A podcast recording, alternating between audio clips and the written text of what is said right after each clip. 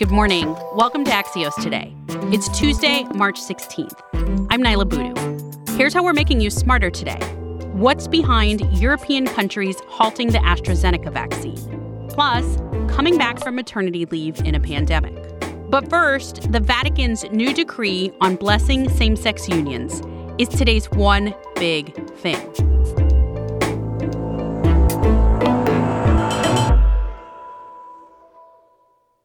Vatican announced yesterday that Catholic priests will not bless same sex unions, saying in part that, quote, God cannot bless sin.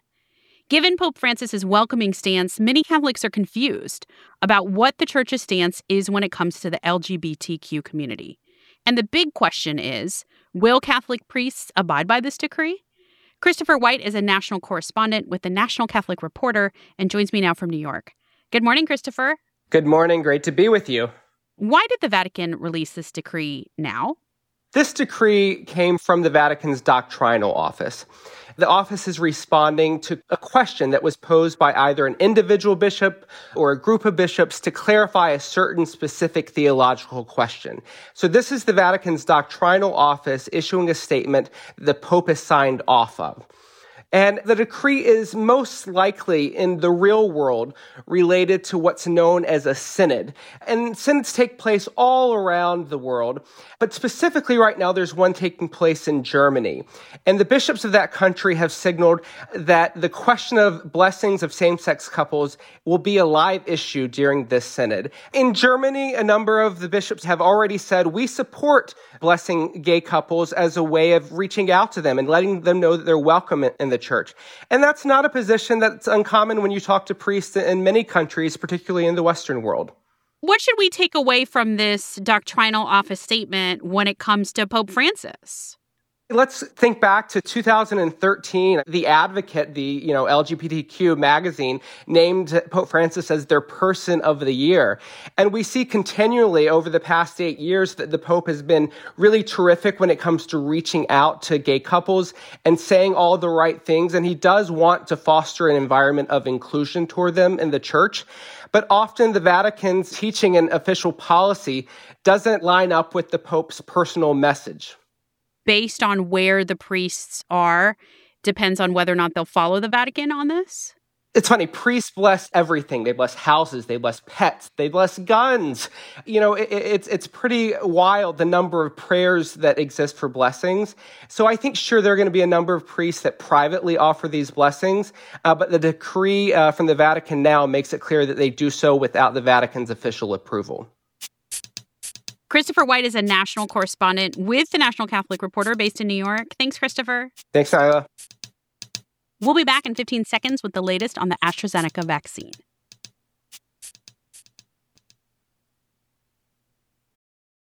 Families have a lot going on. Let OLLY help manage the mental load with new cognitive help supplements for everyone four and up, like delicious Lolly Focus Pops or Lolly Mellow Pops for kids. And for parents, try three new Brainy Chews to help you focus, chill out, or get energized. Find these cognitive health buddies for the whole fam at olly.com. That's O L L Y.com. These statements have not been evaluated by the Food and Drug Administration. This product is not intended to diagnose, treat, cure, or prevent any disease.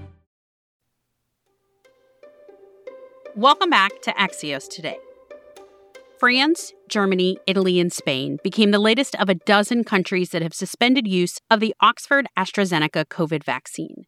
This comes as European regulators are investigating reports of blood clots, and the vaccine hasn't been approved yet in the U.S. Axios' world editor Dave Lawler is here to catch us up on the latest with the AstraZeneca vaccine. Dave, why are so many countries halting the use of this? So, this is tied to a relatively small number of adverse reactions that have been recorded. And as you mentioned, blood clots have been the primary concern. And so, European leaders are saying this is a precautionary step. They want more advice from the European Medicines Agency, the sort of the EU's medical arm. At the same time, a lot of public health experts, and even that public health arm itself, has said there's no evidence to date that these blood clots are tied to the vaccine itself. Again, these are mainly older people who are getting the vaccine. You would expect, given that 17 million people in Europe have gotten this vaccine, a certain number will have adverse health effects anyways. And so the question is whether it was necessary to take this step, given that there's not much evidence yet that this is tied to the vaccinations. And so, what's happening with the US and our approval? We've got about 300 million doses of the AstraZeneca vaccine. So right now they're sitting in warehouses. Well, the ones that have been produced are. It's been a very slow process here in the US. The trial was delayed for quite a while in the fall. There's been a back and forth between AstraZeneca and the FDA about the data. Now the data from the trial here has been submitted. An outside advisory group is reviewing the data and the director of the National Institutes of Health said yesterday that we could get approval within a month if the data is all to their liking. Dave, all of this comes as we're seeing a troubling increase in cases in Europe. What should we know about what's going on there? Yeah, so the US and Europe were looking at these great numbers for quite a while at the same time. Cases were dropping here, cases were dropping there. They've continued to drop here, but unfortunately in Europe, things have slipped into reverse. Um, a lot of the same countries you listed as the ones shutting down the vaccines are also recording additional cases. So that's a concern, right? You're going to have slower vaccine distribution in these countries at the same time as you're seeing cases start to tick up. Dave Lawler is Axios' world editor. So much of this past year has been hard for working moms, and that's especially true for women who had a baby during the pandemic and are now coming back to remote work. Axios' Kim Hart is one of those moms and has been writing about what this was like for her. Hi, Kim. Good morning. Good morning. Thanks for having me. Kim, this was your third maternity leave. Did you think you had a handle on what coming back would look like? I really did. It was my third time coming back. And I knew I wasn't coming back to an office, but I thought, well, I know how to juggle. I know how to compartmentalize my day and go home and do all the baby things. And this one was just way, way harder than I expected it to be. Why? It's just a really lonely time all around for moms. And I went from being very lonely in maternity leave where you couldn't see family, you couldn't lean on some of the social structures that I did in the past to kind of get me through maternity leave, which is a slog in itself. And then you're not coming to an office. Basically, my desk was where the bassinet had been just a few weeks before. And it was very hard for me to make a mental shift from my home duties to my work duties without them all being jumbled up into one big giant stress stressful mess. Kim, is this another factor when it comes to women leaving the workforce during the pandemic? Absolutely. And especially for first time moms. I mean, they're already dealing with this kind of identity crisis of who am I? Am I a mom? Am I a worker? How do I make both work? And if you are a mom like me with multiple kids at home, you're dealing with what I call like the childcare Tetris game of trying to cobble together as many options as you can to keep your kids supervised and occupied and on their virtual learning. Once you really step back and think, okay, how am I going to prioritize? What am I going to make work? A lot of families and a lot of moms are saying, what I have to prioritize are my kids. And if I'm not able to make it work with both work and my kids, then I'm going to have to step back from the workforce.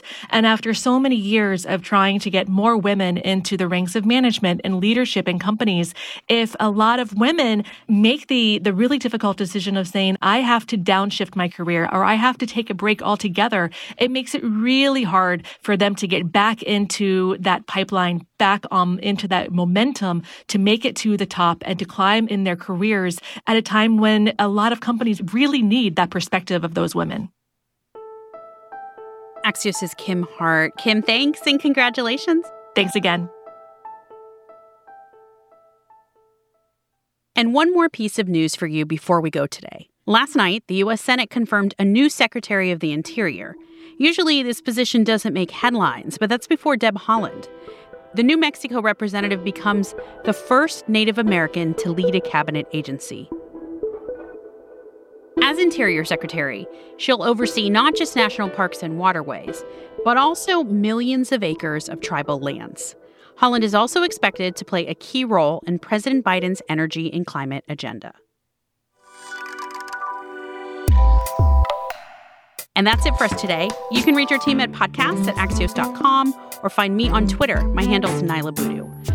Thanks so much to all of you who've taken the time to leave us a review or a star rating. That makes it so much easier for other people to find our podcast. Thanks for listening. Stay safe, and we'll see you back here tomorrow morning.